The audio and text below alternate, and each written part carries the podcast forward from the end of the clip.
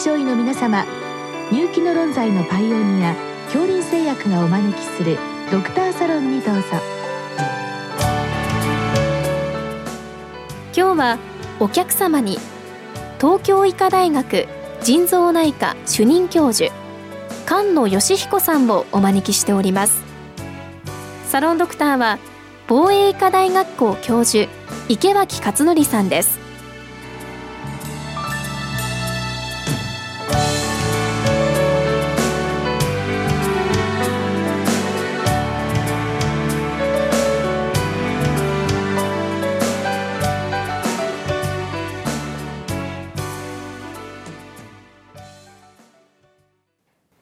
菅野先生こんばんはこんばんは。よろしくお願いします。先生にはあの腎臓関係で何度かこのドクターサロン出ていただいてますけれども、今日の質問はですね、慢性腎臓病、まあ、CKD ということで、各ステージにおける生活指導、これは食事と運動療法、これを教えてくださいということで、はいあのまあ先生方が見ているような比較的進行した CKD の人の場合は、まあ、きちっと先生方が食事運動を抑えて見ておられると思うんですけども正直、えー、まあ軽めのというんでしょうか。専門医に紹介する前の段階の CKD って私も含めて今日お聞きの先生方結構見ておられると思うんですが、まあ、正直少なくとも私はですねあまり生活指導を熱心にやった記憶がなくてですね、はい、まあこれはもう今日ぜひ先生に教えていただこうと思ってるんですけれどもまず先生、はい、あの先生方が見ておられるような CKD の患者さん、えー、はい、どういう形で食事運動療法をされてるんでしょうか？はい。あのー、まあ、ステージということで、あの、大雑把に分けていくのが一番いいと思うんですが、まあ、実際今、先生おっしゃったように、その生活指導っていうのは、まあ、医者がその学生の時に全く習わない部分ですよね。でそれからまあ、あとは、じゃあ医者になってから何か勉強する機会があるかと、なかなかとっつきにくいところだと思います。で、あの、大きな施設だと、まあ、食事に関しては管理栄養士、運動療法に関してはリハビリの技師というのが言えば、まあ、その人たちと、まあ、専門家と相談しながらやっていけるんですけども、必ずしもそういう環境にいないっていうのが、やはり CKD の管理で今、比較的問題になっております。で、まあ、私はいろんなところで、まあ、そのそういう食事とか運動をきちんと学んでないですね、そういう医者だけでも、まあ、なんとかできるような方法っていうのを時々あのお話してますので、まあ、そんなあたりをお話ししようかと思うんですけれども、はいはい、まずあの昔からですね、やはりあの腎臓の病気というと、えー、食事に関してはタンパク制限、うん、それから運動に関しても安静だと。で、これはあの、小児なんかも見てらっしゃる先生は特にそうだと思うんですけれども、未だにやっぱりあの、タンパク質が出た時に、えー、学校からあの、運動制限の紙をもらってきて、それに書いてください。なんていうのが多いですね。でわからないけど、なんかこの辺でつけとくかみたいなことがあるとは思うんですけれども、うんうん、まあ、かつて言っていたような、そのタンパク制限とか、運動制限っていうのは、慢性腎臓病に関してはちょっと見直す時期に来てるというのが私どもの今のコンセンサスであります。で、えー、その一つはですね、えっ、ー、と、食事療法のタンパクに関しましては、昔は、あの、えー、腎炎っていうと若い人の病気だったんで、いろいろ食事の制限をしてもその体を壊しちゃうようなことなかったんですけれども、うん、今 CKD っていう病気のカテゴリーになりましで、そうすると、ほぼ6割以上の方が高血圧の起用があるとか、糖尿の起用があるということで、要するにこれ、老人病になってるんですね。そうですね。そうしますと、はい、あの後でまたお話ししますけれども、そういう高齢の方にですね、食事の制限をすると、まあ、大雑把に言うと非常に弱っていくというようなことがありますので、これはまあ対象によっては見直そうということになります。それから運動の方もですね、えー、やはりその高血圧、糖尿病、両方とも運動が治療の基盤になっていきますので、まあ、その2つを抑えるという意味で、CKD が抑えられますので、そうすると、もう運動に関しても、えー、やはり減病に治すという意味でも、やはりその運動が今は進められるというような状況になっております。で、小児やなんかに関してはまだありますので、でね、あの、はい、健尿の手引きっていう本を読んでいただければそれでよろしいんだと思うんですけれども。はい、今先生がおっしゃった中であの、えーと、CKD の患者さんは高血圧の合併が多いとか、まあ、はい、それこそあの糖尿病ですとか脂質異常症の合併も、まあ、CKD じゃない方に比べると多いと、はい、そうしますと、まあ、高血圧でしたら減塩、えー、糖尿病でしたらやっぱりそういうそれなりの食事療法、はい、えー、脂質異常に対しても食事療法ということがまあ出てきますので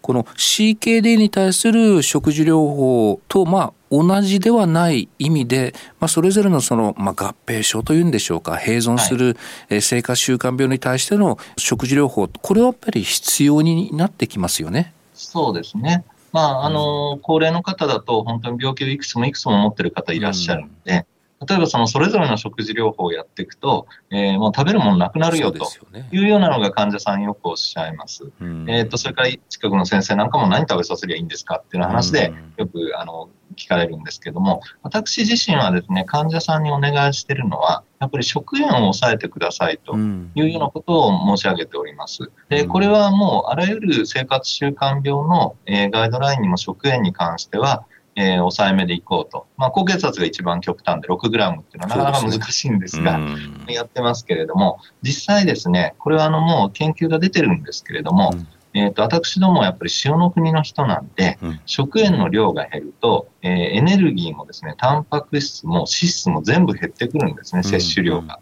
ですので、何もダメ、何もダメ、何もダメっていうと、まず患者さんも守れませんので、とにかく食塩を2、3グラム減らすことから始めてくださいっていうふうに申し上げております。う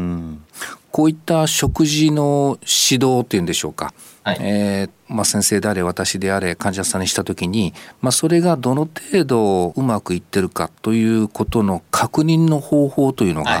まあ、なかなか、まあ、例えば先生塩分摂取量でしたら、えーと、尿中のナトリウムとクレアチリンでその換算してっていうのがありますけれども、タンパクですとかなかなかこう、はい、うまくいってるかどうか検証するの難しいような気がするんですけど先生はどういうふうにされてるんでしょう、はい、難しいです。あのきちんとタンパクの摂取量を把握するにはですね蓄尿っていうのをやっていただかなきゃいけないんでこれはもう多分あの腎臓の専門外来じゃないと難しいます。で私自身の患者でもですね、蓄尿をやってる人は割合が高いか低いかでいうと低いですね。一部の人しかやっぱりできない。トイレに一日中おしっこ置いとくことになるので、難しいことになります。で、他の血糖ですとか、まあ、エネルギーとか脂質の制限であれば、それは血清値に出てきますので、非常にわかりやすいですし、まあ、食塩も血圧が下がったり、今先生おっしゃったような、随時尿でも一応できるようなことになっております。で、タンパク質は本当に難しいので、えー、まあそういう意味でもですね、タンパクの制限というのはあんまり前面に出さないと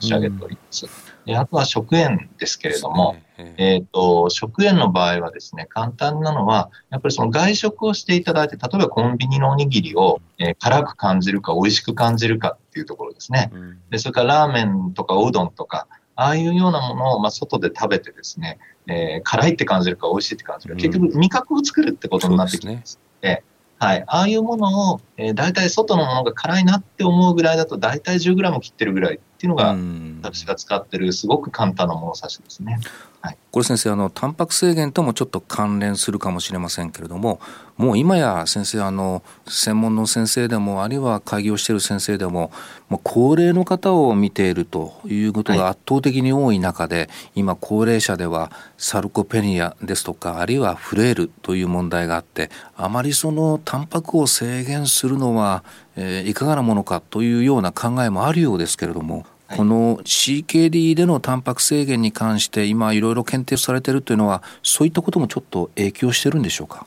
そうですね。やはりあの高齢者にとってサルコペニアフレイルっていうのはすごく大きな問題ですので、まあ、その僕ら医者が介入してタンパク制限をして余計悪くなっちゃ困るというようなことで、でただまあ、あの学会としてはタンパクをどんどん取りなさいというのはなかなか言いづらいんですけれども、ね、サルコペニアフレイルの立場の先生方はどんどん取りなさいっていうようなことになっております。で、そのあたりは非常に難しいし、お互いエビデンスがないんですね。うん、タンパクを減らすと本当に腎臓が良くなるか、タンパクを増やすとサルコペニアが本当に良くなるかってなかなか難しいんですが、ただお互いエビデンスがないのに、合併としては非常に多いんで、現場がすごく困ってるんです。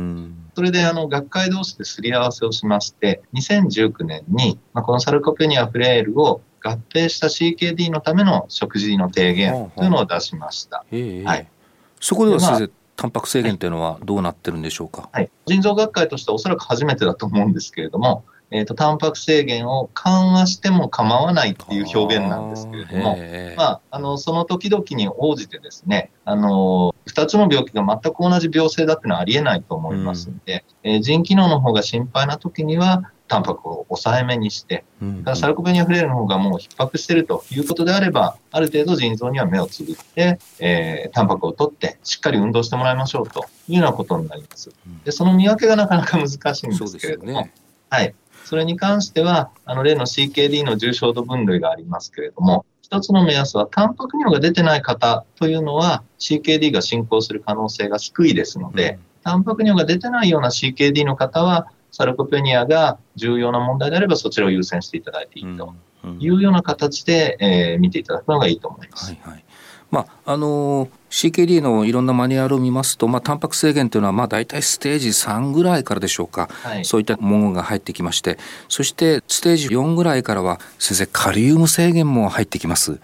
そうですね、これますますちょっと何を食べていいやらという感じもしなくはないんですが、はい、先生、そのあたりどうやってやっておられるんでしょうか？えっ、ー、と、やっぱりその項目をいくつもいくつも言うと、あの、患者さんは混乱します。で、カリウムもリンもですね、やっぱタンパク質を含む食品の中に多く入っていますので、やっぱりあの本当に簡単に言うと塩を減らすと、タンパクも減る、カリウムも減る、リンも減るっていうようなことになりますので、まあそんなにあのステージが進んだ時に患者さんが混乱するような指導というのは、私どもはしてないつもりです。わかりました。はいまあ、今まであの先生のところで見ておられるような比較的まあ CKD としても、えー、ある程度こう進んでいる方に対しての食事運動療法でしたけれども先生たちの専門医に来る前にまあ我々が見ているけれども一応 CKD に入るよという人たちに対してご専門の先生のお立場からこれだけはちゃんとやってよというようなあの食事運動療法っていうのは何かあるでしょうか、はい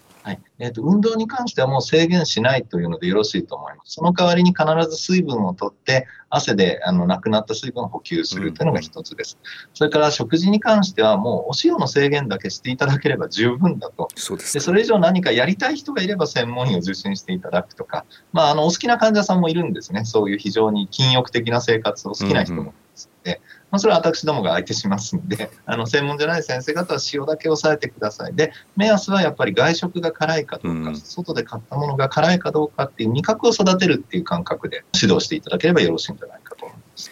ある意味安心いたしました。ありがとうございます。どうもありがとうございました。